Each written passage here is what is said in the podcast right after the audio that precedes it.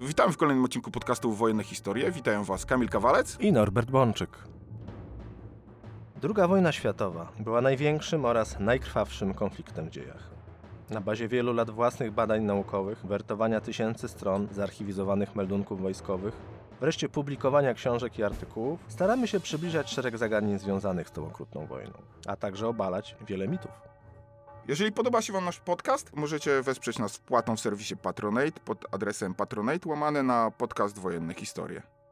Norbert, proponuję, żebyśmy dzisiaj porozmawiali o rzeczy niesamowitej dla mnie. O tym, w jaki sposób udało się Związkowi Radzieckiemu stworzyć najpotężniejszą, najbardziej gigantyczną armię pancerną świata i w jaki sposób w ciągu czterech miesięcy tą armię stracili. Kwestia pancernego pogromu 1941 roku, a zwłaszcza tego pogromu czerwcowo-lipcowego w pierwszych tygodniach e, operacji Barbarossa, nie ma żadnej analogii. To znaczy wówczas Armia Czerwona utraciła tyle czołgów, ile żadna inna armia, łącznie z Armią Czerwoną później, nie utraciła nigdy wcześniej, ani nigdy później. Jest to swoisty rekord Guinnessa pod względem liczby utraconych czołgów między 22 czerwca, a właściwie 12 lipca 1941 roku, kiedy to Armia Czerwona straciła 12 tysięcy pojazdów pancernych. Ta cyfra robi naprawdę wrażenie, ale może zacznijmy od początku. Jak to się stało, że Związek Radziecki stał się posiadaczem największych wojsk pancernych na świecie? W końcu to nie radzieccy teoretycy byli prekursorami w rozwoju wojsk pancernych. Tak, radzieccy teoretycy może nie byli pionierami rozwoju wojsk pancernych, ale byli bardzo uważnymi uczniami tych pionierów i tak naprawdę mieli otwarte umysły i o ile brytyjscy pionierzy rozwoju wojsk zmechanizowanych nie znajdowali często posłuchu we własnej ojczyźnie, o tyle w Związku Radzieckim ich pomysły przyjmowano z dużym zainteresowaniem i z otwartymi ramionami. Związek Radziecki w okresie międzywojennym był państwem, które w sposób bardzo gwałtownie postawiło na rozwój przemysłu ciężkiego między innymi przemysłu maszynowego, często de facto kosztem działań ludobójczych, przekształcali na siłę całą gospodarkę z państwa rolniczego w rolniczo-przemysłowe w ramach kolejnych pięciolatek rozwoju przemysłowego. Te pięciolatki z całą swoją siłą i zdecydowaniem ruszyły pod koniec lat dwudziestych, co zbiegło się z dwoma bardzo ważnymi trendami. Pierwszym z nich był rozwój nowego rodzaju wojsk, wojsk pancernych. W 27 roku w Wielkiej Brytanii rozpoczęto formowanie jednostek nowego rodzaju według y, poglądów takich ludzi jak Fuller, którzy twierdzili, że koszmar wojny pozycyjnej, koszmar I wojny światowej można przezwyciężyć poprzez rozwój nowych środków walki, w tym poprzez rozwój wojsk zmechanizowanych, gdzie głównym narzędziem walki oprócz artylerii będzie czołg, piechota, ale zmechanizowana. Nawet w pierwotnych, najbardziej takich czystych koncepcjach zakładano, że każdy żołnierz będzie miał własny opancerzony pojazd. Stąd rozwój tankietek, one-man tank, które potem przepoczwarzyły się w te pojazdy dwuosobowe i tak naprawdę do końca nikt nie wiedział, po co one są. Więc zakładano, że będzie pełna mechanizacja, czyli 100% pododdziałów na gąsienicach, a więc pełna mechanizacja. Artyleria, saperzy, łączność, czołgi, wszystko na gąsienicach. Koncepcja zupełnie nowej wojny, wojny manewrowej, nie opartej na długotrwałym starciu gigantycznych mas wojsk. Nie, coś o zupełnie odwrotnego. Wojna błyskawiczna, gdzie oddziały zmechanizowane przenikają głęboko na terytorium przeciwnika, niszczą jego zaplecze, niszczą jego system dowodzenia, uniemożliwiając w ten sposób przejście wojny w pozycyjną. Ta koncepcja była awangardowa, ta koncepcja była rewolucyjna. Ta koncepcja opierała się na postępującej mechanizacji, czyli rozwoju motoryzacji, rozwoju czołgów, etc., etc. No ale ona była też przerażająco droga. I w państwach demokratycznych, które w okresie międzywojennym nie chciały wydawać na te zbrojenia zbyt wiele, bo były jednak bardzo zmęczone i wyczerpane I wojną światową, którą przecież nazywano wtedy Wielką Wojną, no to koncepcja została przyjęta, że może ona jest i słuszna, ale no, będziemy ją rozwijać powoli, powoli. Oczywiście wojska zmechanizowane w Wielkiej Brytanii zaczęto rozwijać, zaczęto tworzyć pierwszą brygadę na świecie zmechanizowaną, ale potem to się gdzieś zatrzymało. A gdzie padło na podatny grunt? No przede wszystkim padło na podatny grunt właśnie w Związku Radzieckim. W 29 roku to jest taki bardzo ważny właśnie moment, yy, ruszają pięciolatki przemysłowe, no i między innymi rusza koncepcja rozwoju wojsk zmechanizowanych wedle koncepcji brytyjskich i to jest powiązane też z rozwojem przemysłu, czyli musimy postawić fabryki przemysłu ciężkiego, musimy tam produkować czołgi, musimy produkować samochody, zbudujemy wielkie fabryki. To też jest paradoks paradoks. No ale y, kto nam zbuduje te fabryki? No bo jak my tu jesteśmy państwem rolniczym, no to zbudują nam właśnie Amerykanie, zbudują nam je Brytyjczycy. Czyli chcesz powiedzieć, że fabryki, które powstawały w Związku Radzieckim, powstawały za pieniądze amerykańskie? Nie, fabryki, które powstawały w Związku Radzieckim, powstawały za e, rosyjskie pieniądze, a właściwie za rosyjskie złoto, natomiast te pieniądze szły do amerykańskiej kieszeni, do amerykańskiego przemysłu i to też się zgrało z czasem wielkiego kryzysu. W 29 roku wy, wybucha w Stanach Zjednoczonych wielki kryzys gospodarczy, który wkrótce ogarnie cały świat kapitalistyczny. Związek Radziecki formalnie nie jest państwem kapitalistycznym i przychodzi z ratunkiem dla wielu koncernów przemysłowych zachodnich, bo nagle się okazuje, że kiedy załamuje się rynek kapitalistyczny, to komuniści chcą kupować w olbrzymich ilościach ciągniki, samochody, czołgi, ale przede wszystkim chcą kupować licencje potrzebują e, specjalistów. I oni nagle stają się najważniejszym klientem, który pozwoli wielu firmom na zachodzie przetrwać wielki kryzys. I takie firmy jak John Deere, Caterpillar, Vickers, no dla nich to są żniwa w Związku Radzieckim. Tym bardziej, że Związek Radziecki tak naprawdę przez całe lata międzywojenne, kiedy w 1939 roku wybucha II wojna światowa, Armia Czerwona jeździ na brytyjskich i amerykańskich czołgach, bo czołgi T-26 to są czołgi na bazie konstrukcji Vickersa, to jest licencja Vickersa. Czołgi BT to są czołgi konstrukcji Christie. Ciągniki to są Caterpillary John Deere, sławne Stalinice to są tak naprawdę amerykańskie traktory gąsienicowe. To nie są radzieckie konstrukcje. Ani te czołgi, ani te a samochody. Fordy, Fordy, Fordy, przede wszystkim Fordy. Pod nazwą GAZ Czyli cała e, rosyjska technologia tak naprawdę była jedną wielką licencją. Większość technologii wojskowych Związku Radzieckiego w okresie międzywojennym było rzeczywiście licencyjne. Czyli to też nieprawda jest, że Związek Radziecki żył w pewnym osamotnieniu takim na arenie międzynarodowej. Nie, absolutnie. Związek Radziecki starał się jak najbardziej uciec z tego osamotnienia, przełamać tą niemoc polityczną, bo rzeczywiście w latach dwudziestych był państwem przez wiele mocarstw w ogóle nieuznawanych, w tym Stany Zjednoczone, ale stopniowo, między innymi właśnie ze względu na sytuację gospodarczą, to uznanie zyskiwał, bo nagle się okazało, że jest bardzo chłonnym rynkiem na niektóre produkty, a przede wszystkim na produkty podwójnego zastosowania, czyli wojskowo-cywilne. Samochody, ciągniki, czołgi. Związek Radziecki rozbudowywał siły zbrojne w sposób gigantyczny w porównaniu do jakiegokolwiek innego wówczas państwa na świecie. Dopiero w 1935 roku Stalina pod względem dynamiki zbrojeń przebije Hitler, ale Stalin zaczął znacznie wcześniej, bo już tak jak powiedziałem w roku 29 i między innymi wówczas, na początku lat 30. posłuch mieli ludzie, którzy proponowali nowoczesne formy walki. Rosjanie nie wymyślili wojsk spadochronowych, ale to w Związku Radzieckim zaczęto je rozbudowywać na potężną skalę. To nie Rosjanie wymyślili wojska zmechanizowane, ale to w Związku Radzieckim rozwinięto je w latach 30. na skalę nieporównywalną z żadnym innym państwem. No właśnie, a czy sama koncepcja użycia broni pancernej też można powiedzieć była licencją tego, co wymyślili Anglicy, czy też może Niemcy? Czy Rosjanom udało się opracować jakąś własną koncepcję? Znaczy, Rosjanie przyswoili rozwiązania przede wszystkim brytyjskie,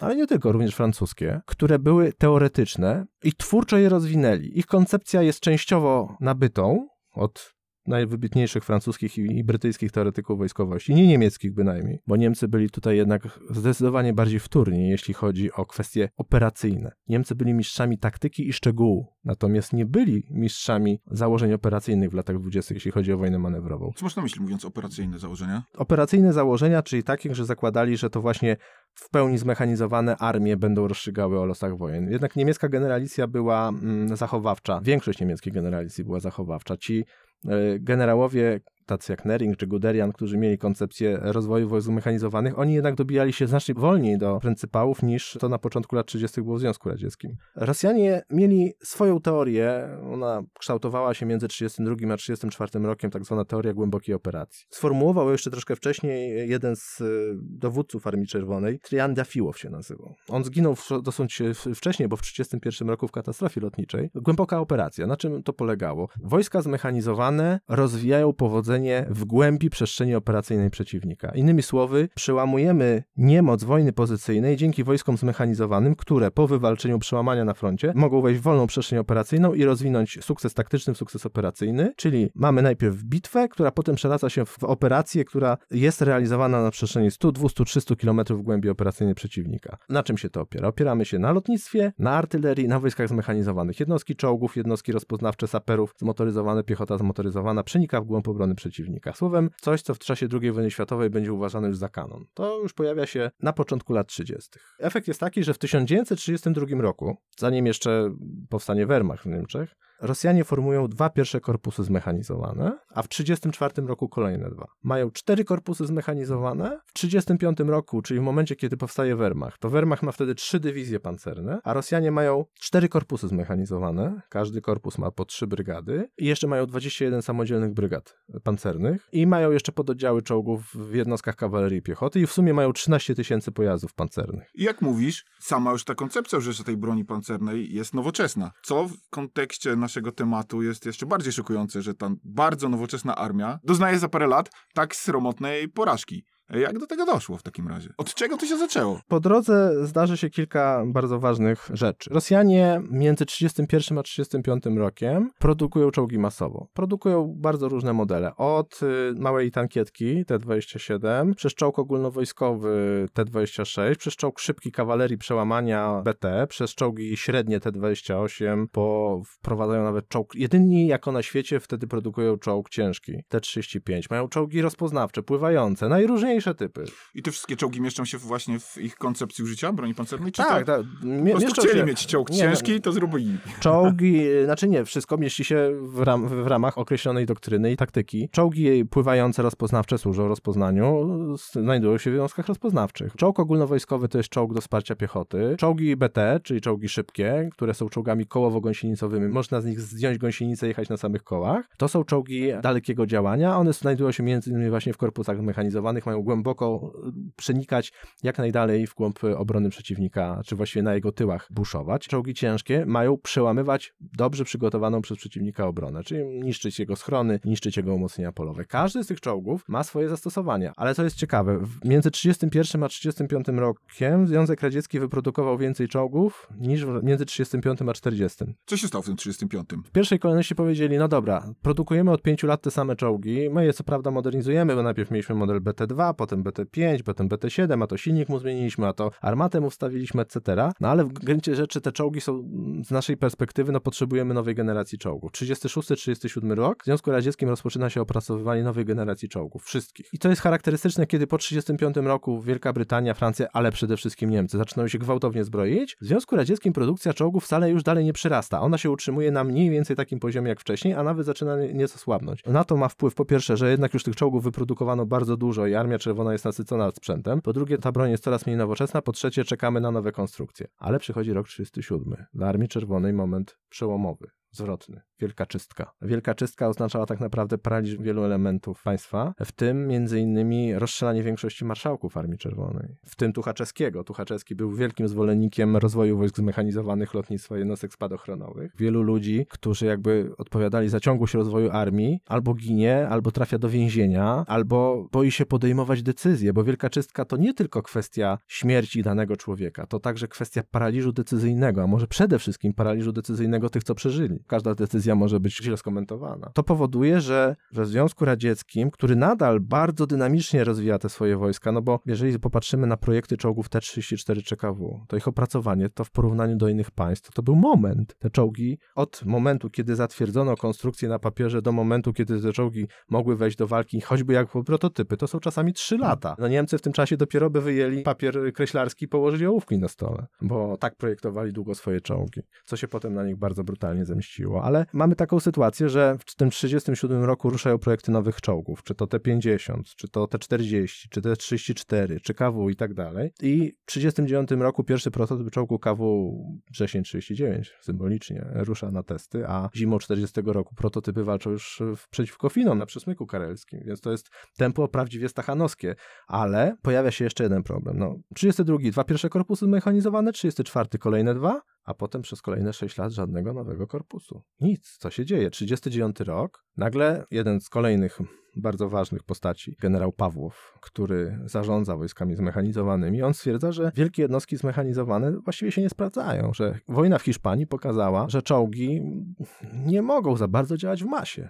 Te przykłady z Hiszpanii nie potwierdzają tej teorii głębokiej operacji, która teraz już jest oczywiście e, wymazana gumką z historii, no bo przecież ludzie, którzy ją ogłosili, zostali rozstrzelani. No, no i mamy 1939 roku. Mamy już ponad 20 tysięcy wyprodukowanych tych pojazdów przez 10 lat. One są w bardzo różnym stanie. Niektóre mają po 10 lat. 10-letni czołg naprawdę, jeżeli jest intensywnie użytkowany, to, to już jest dosyć tak mocno zużytym pojazdem. Ale mamy ten 39 rok. Korpusy zmechanizowane zostają rozwiązane. Pada hasło, że musimy przede wszystkim broń pancerną skupić w małych pododdziałach. Tak jak mamy w kawalerii, mamy w piechocie, małe pododdziały. Najlepiej jeszcze dla batalionu, pułku. No i że właściwie teorie, że można używać wielkich mas wojsk zmechanizowanych nie są właściwe. Akurat w momencie, kiedy nad całym światem zawisło widmo Wielkiej Wojny Światowej, Rosjanie postanowili zmodyfikować swoją koncepcję broni pancernej. W 1938-1939 roku Armia Czerwona mierzyła się z Japończykami. Tutaj wnioski tak naprawdę powinny być pozytywne dla broni pancernej, dlatego że jednostki czołgów, tam Rosjanie użyli dosyć dużej ilości pojazdów, one e, sprawdziły się. Mimo, że ponosiły bardzo duże straty, Japończycy zostali zwyciężeni, zwłaszcza w 1939 roku nad Hauchen-Go. Tam w ogóle była taka specyficzna sytuacja, że Ro- Rosjanie nawet tworzyli brygady samochodów pancernych. I te akurat azjatyckie doświadczenia powinny wskazywać na to, że idea wojsk zmechanizowanych jest słuszna. Ale przychodzi rok 1939, inwazja na Polskę. No właśnie, tutaj niemieckie wojska pancerne zabłysnęły. Tak, jak- niemieckie wojska pancerne zabłysnęły, natomiast rosyjskie nie. Zupełnie nie i pojawił się olbrzymi problem, co się właściwie stało. Tak naprawdę musimy sobie zdać sprawę, że inwazja Związku Radzieckiego na Polskę odbywała się w warunkach olbrzymiej improwizacji. To nie jest tak, że Armia Czerwona szykowała się do ataku na Polskę, bo się nie szykowała. Te dowództwa okręgów, dywizji y, były kompletnie tym zaskoczone. Znaczy, oczywiście, pewne przygotowania były już prowadzone latem, niemniej tak naprawdę wojska zmechanizowane nie były zupełnie przygotowane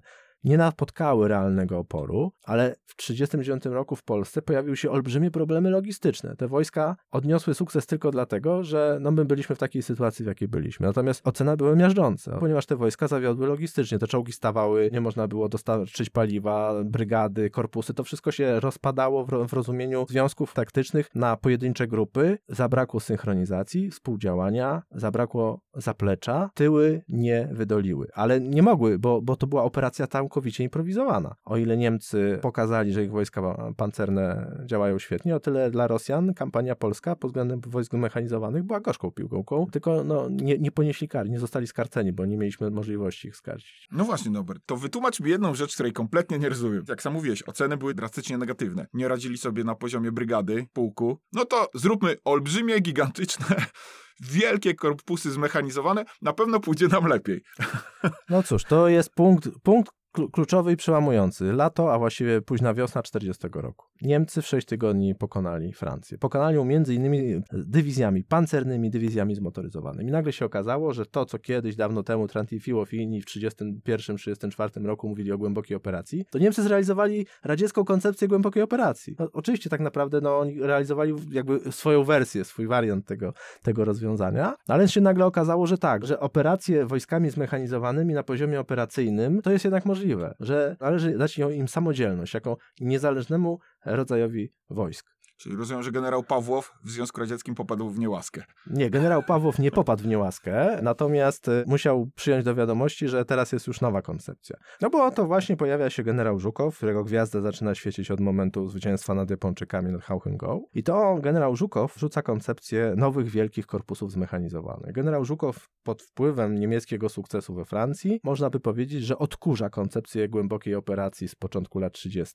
tylko nazywa ją y, współczesną operacją Słowa są inne, ale sens jest dokładnie ten sam. Żukow został dowódcą Kijowskiego Specjalnego Okręgu Wojskowego, a Pawłow dowódcą Zachodniego Specjalnego Okręgu Wojskowego, że białoruskiego. I to było tak naprawdę dwóch głównych y, rywali w, o rząd dusz w Armii Czerwonej, o nowe koncepcje. Pawłow wiedział tak naprawdę, że nie da się stworzyć tych korpusów zmechanizowanych, ale jako były dowódca tak naprawdę radzieckich wojsk pancernych nie mógł tego powiedzieć, bo by właściwie skazał się na śmierć. A Żukow był nową gwiazdą, która jak to wielu nowych dyrektorów, przychodzi nowy dyrektor i on tu rzuca jednym, drugim, trzecim. Żukow był właśnie takim nowym dyrektorem, który nie do końca wiedział, co tak naprawdę ta fabryka może, ale on już miał wspaniałe koncepcje. Żukow rzuca hasło tworzymy wielkie korpusy zmechanizowane. Po 1000-1200 czołgów każdy. W tym momencie Związek Radziecki posiada już 25 tysięcy pojazdów pancernych różnych typów. Więcej niż wszystkie inne państwa razem na świecie wzięte. To jest po prostu niewyobrażalna wręcz liczba. Czyli starczy, żeby spełnić wymagania Żukowa. I tak i nie. No bo problem polega na tym, że Żukow rzuca hasło tworzymy wielkie korpusy zmechanizowane. Najpierw wypełnimy je tymi czołgami, które mamy, ale oczekujemy, że wkrótce zacznie się przezbrajanie na czołgi nowej generacji. Czyli chcesz powiedzieć, że w pewnym momencie w ogóle w Związku Radzieckim zapomniano tej lekcji polskiej, że oni nie radzą sobie z koordynowaniem, nawet na poziomie brygady i że sobie damy radę już z tym tysiącczołgowym korpusem zmechanizowanym. Dokładnie.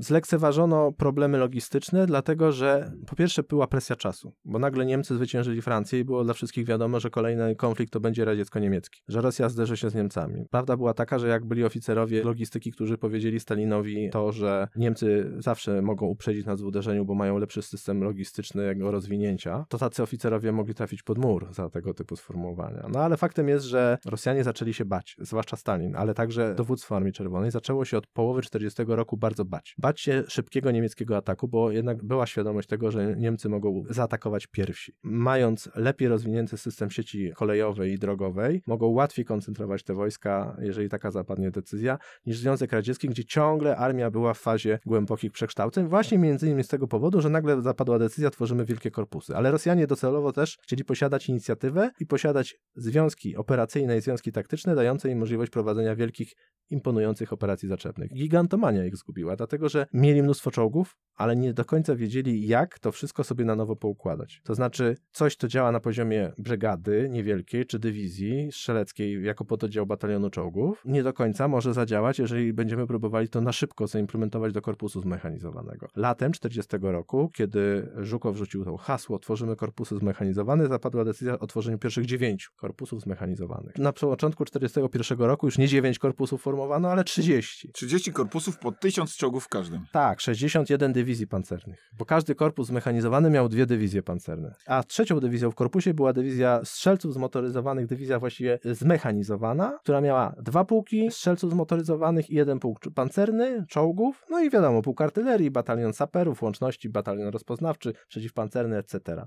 Czyli wygląda to całkiem rozsądnie i całkiem nowocześnie.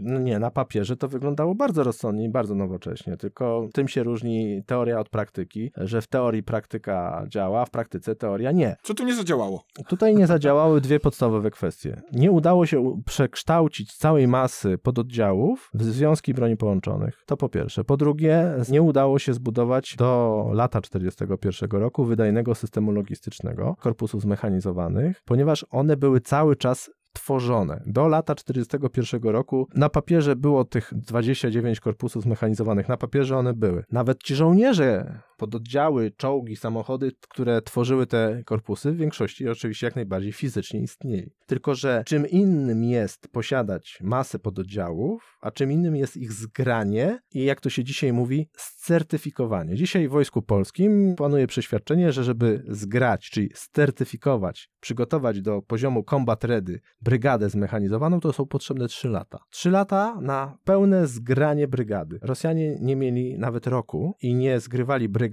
tylko 30 korpusów zmechanizowanych, które składały się z pododdziałów z najróżniejszych miejsc, które musiały zmienić dyslokację. Przychodziły na nowe miejsca, przyjmowały nowych żołnierzy, nowi dowódcy, zaczął się zmieniać sprzęt, powstał bałagan, nieprawdopodobny wręcz bałagan tak naprawdę, no bo z jednej strony tworzymy nowe korpusy, z drugiej strony przezbrajamy się na nowe modele czołgów, z trzeciej strony zmieniamy miejsca dyslokacji, no bo jeżeli batalion czołgów dywizji strzeleckiej, który stacjonował, dajmy na to, gdzieś nad y, Wołgą, nagle dostaje rozkaz przeniesienia do Rygi i wchodzi w skład, jako staje się nagle drugim czy trzecim batalionem jakiegoś pułku pancernego dywizji pancernej, to nie jest tak, że on nagle będzie tak samo wydolny, bo zostaje zabrany ze środowiska, które zna, gdzie się szkolił na przykład latami, gdzie był zgrywany i nagle trafia do zupełnie innego środowiska. Innymi słowy, te wojska nie przeszły procesu certyfikacji. One nie były w pełni zgranymi pododdziałami. Miało to bardzo negatywny wpływ na przebieg działań w 1941 roku. Rosjanie wiedzieli, dowódcy meldowali wielokrotnie, że tyły należy poprawić, bo jak powiedział jeden z dowódców y, jeszcze w 1940 roku, no jeżeli tych tyłów, czyli logistyki nie poprawimy, to ona wyrządzi nam wiele szkody i wiele złego. No i właśnie, i przyszedł ten 41 rok. Czy te korpusy naprawdę walczyły tak źle, jak wskazują na to straty, czy to może był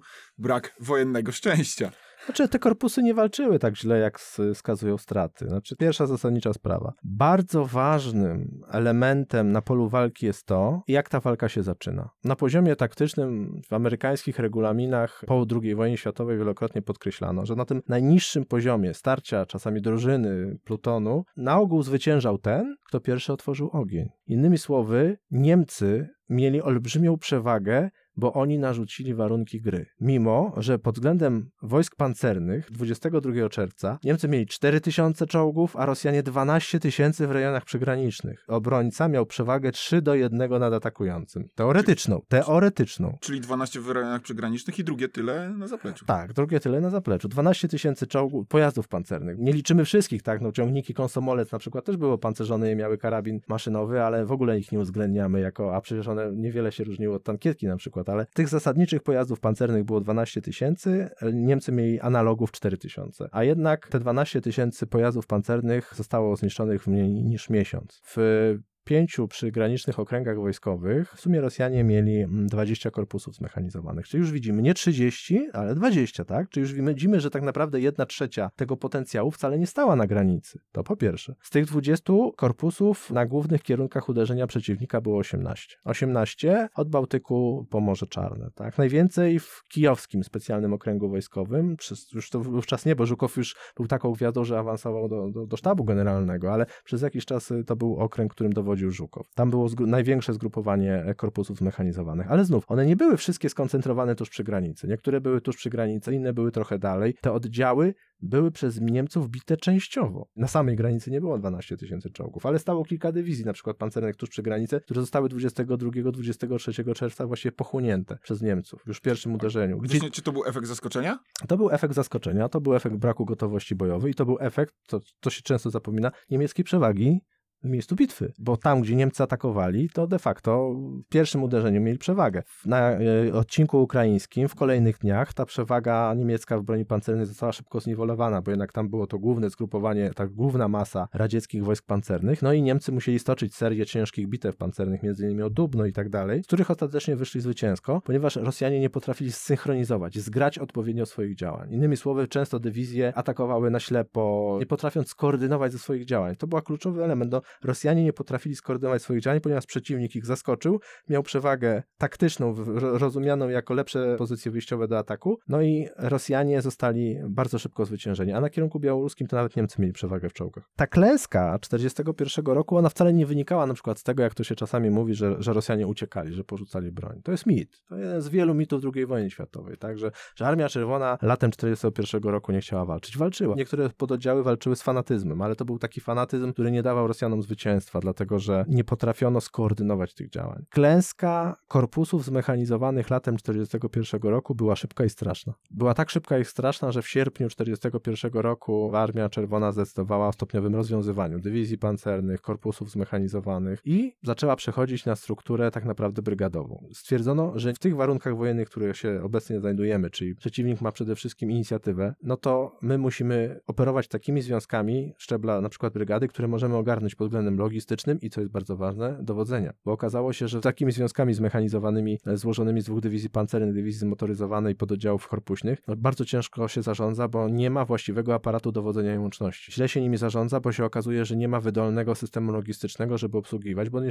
nie został zbudowany. Się nagle okazało, że ta Armia Czerwona, mająca 12 tysięcy czołgów na granicy, jest gliniany kolos. Pierwszy dzień wojny, choćby na występie białostockim, niemieckie dywizje piechoty wkraczają na ten teren e, i są kontratakowane przez czołgi, radzieckie czołgi, ale one atakują pułkami, czyli dywizja pancerna ma rozmieszczone w, w, paru miejscowościach powiedzmy dwa pułki pancerne, one ze sobą nie współdziałają, nie synchronizują ze sobą działa. Jeden pułk idzie tu, jeden batalion zostaje wysłany, atakuje na ślepo gdzieś, drugi batalion wyjeżdża gdzieś, nie ma żadnej koordynacji, nie ma wsparcia artylerii. Te czołgi nie idą do natarcia przy wsparciu yy, piechoty, artylerii, saperów, już nie mówiąc o lotnictwie, po prostu atakują same czołgi. Tak? I niemiecka dywizja piechoty maszeruje, widzi nadciągające czołgi, rozwija obronę przeciwpancerną i na ogół odpiera ten atak. Wybija te czołgi. Wybija te czołgi, dokładnie tak, wybija te czołgi, bo one idą same. A ile się zdarza przypadków, że jeden radziecki batalion atakuje inny batalion radzieckich czołgów? W pasie na przykład natarcia niektórych korpusów piechoty niemieckich, gdzie Niemcy nie mieli czołgów, jest potem mnóstwo wspomnień e, radzieckich kombatantów, jak to walczyli z batalionami przeciwnika. No walczyli z tymi czołgami, tylko to były ich własne czołgi. Czyli do tego stopnia był posunięty brak jakiejkolwiek koordynacji. Chaos. Jeden wielki, niewyobrażalny chaos. Na kierunku białostockim to był chaos zupełny, na kierunku ukraińskim były próby jakby koordynacji działań ze strony frontu, ale one również się okazały nieskuteczne. No i jeszcze jeden element. Słabe poznanie nowych czołgów. Czołgi KW i T-34 w roku 41 one już weszły do walki 22 czerwca 41 roku, pierwszego dnia wojny. Ale cóż z tego, jeżeli sukcesem było, jeżeli na przykład z batalionu czołgów KW udało się w jednym miejscu skoncentrować kompanię, czy 10 czołgów, coś takiego żeby zaatakowały Niemców. I te czołgi często bez rozpoznania wjechały w jakieś bagno, gdzieś się zakopały. No, te ich pancerze na niewiele się zdawały, bo okazywało się, że co z tego, że mają pancerz i dobre działo, czy coś takiego, jeżeli nagle okazało się, że kierowcy nie potrafią obsługiwać sprzęgieł i palili sprzęgła i te czołgi wszystkie z przyczyn technicznych wypadały, zanim jeszcze w ogóle starły się z Niemcami. I takich historii jest wiele, a czołgi te, a podstawowa broń, te 26 BT, no to były czołgi, które niemiecka obrona przeciwpancerna mogła e, razić bardzo skutecznie. Wehrmacht w wojnie z Rosjanami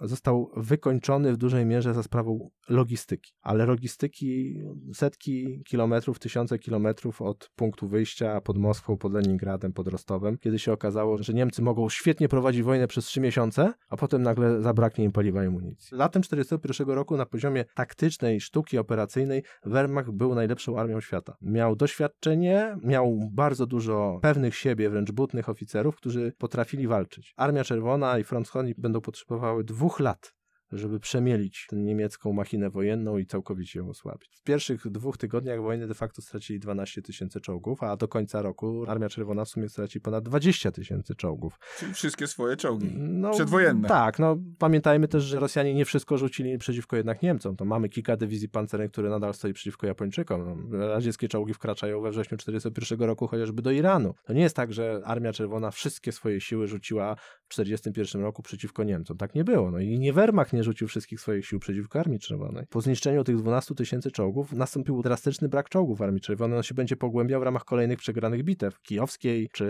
pod Wiaźmą na przykład. Zaczęło im brakować czołgów. Kryzys nastąpił, krutowy kryzys to był przełom 41-42 roku. Trzeba sobie powiedzieć wyraźnie, jak weźmiemy te 25 tysięcy pojazdów Armii Czerwonej, no to znajdziemy tam najróżniejsze pojazdy, łącznie z tankietkami T-27. W systemie statystycznym one figurują, ale w warunkach bojowych one się już do niczego ci nie przydadzą tak naprawdę. A czy w kolejnych latach wojny w końcu udało mi się wyciągnąć jakieś wnioski z tego pogromu pancernego, czy nie? Tak, oczywiście. Wyciągnęli z tego wniosków i myślę, że jest to doskonały temat na kolejną audycję. O, i tym ciekawym akcentem zakończymy dzisiejszy odcinek. Dziękuję Ci Norbert i do słyszenia. Dziękuję za uwagę. Dziękujemy za to, że byliście dzisiaj z nami. Czekamy na uwagi o tym odcinku zarówno na Facebooku, jak i na Instagramie, jak też i na YouTubie. Wszędzie tam możecie nas znaleźć wpisując naszą nazwę, czyli Podcast Wojenne Historie. Dziękujemy Wam bardzo również za wsparcie, jakiego udzielacie nam w serwisie Patronate. To dla nas niesamowita sprawa i daje nam to niezwykłego kopa do dalszego działania. Bardzo za to dziękujemy i do usłyszenia do następnego odcinka.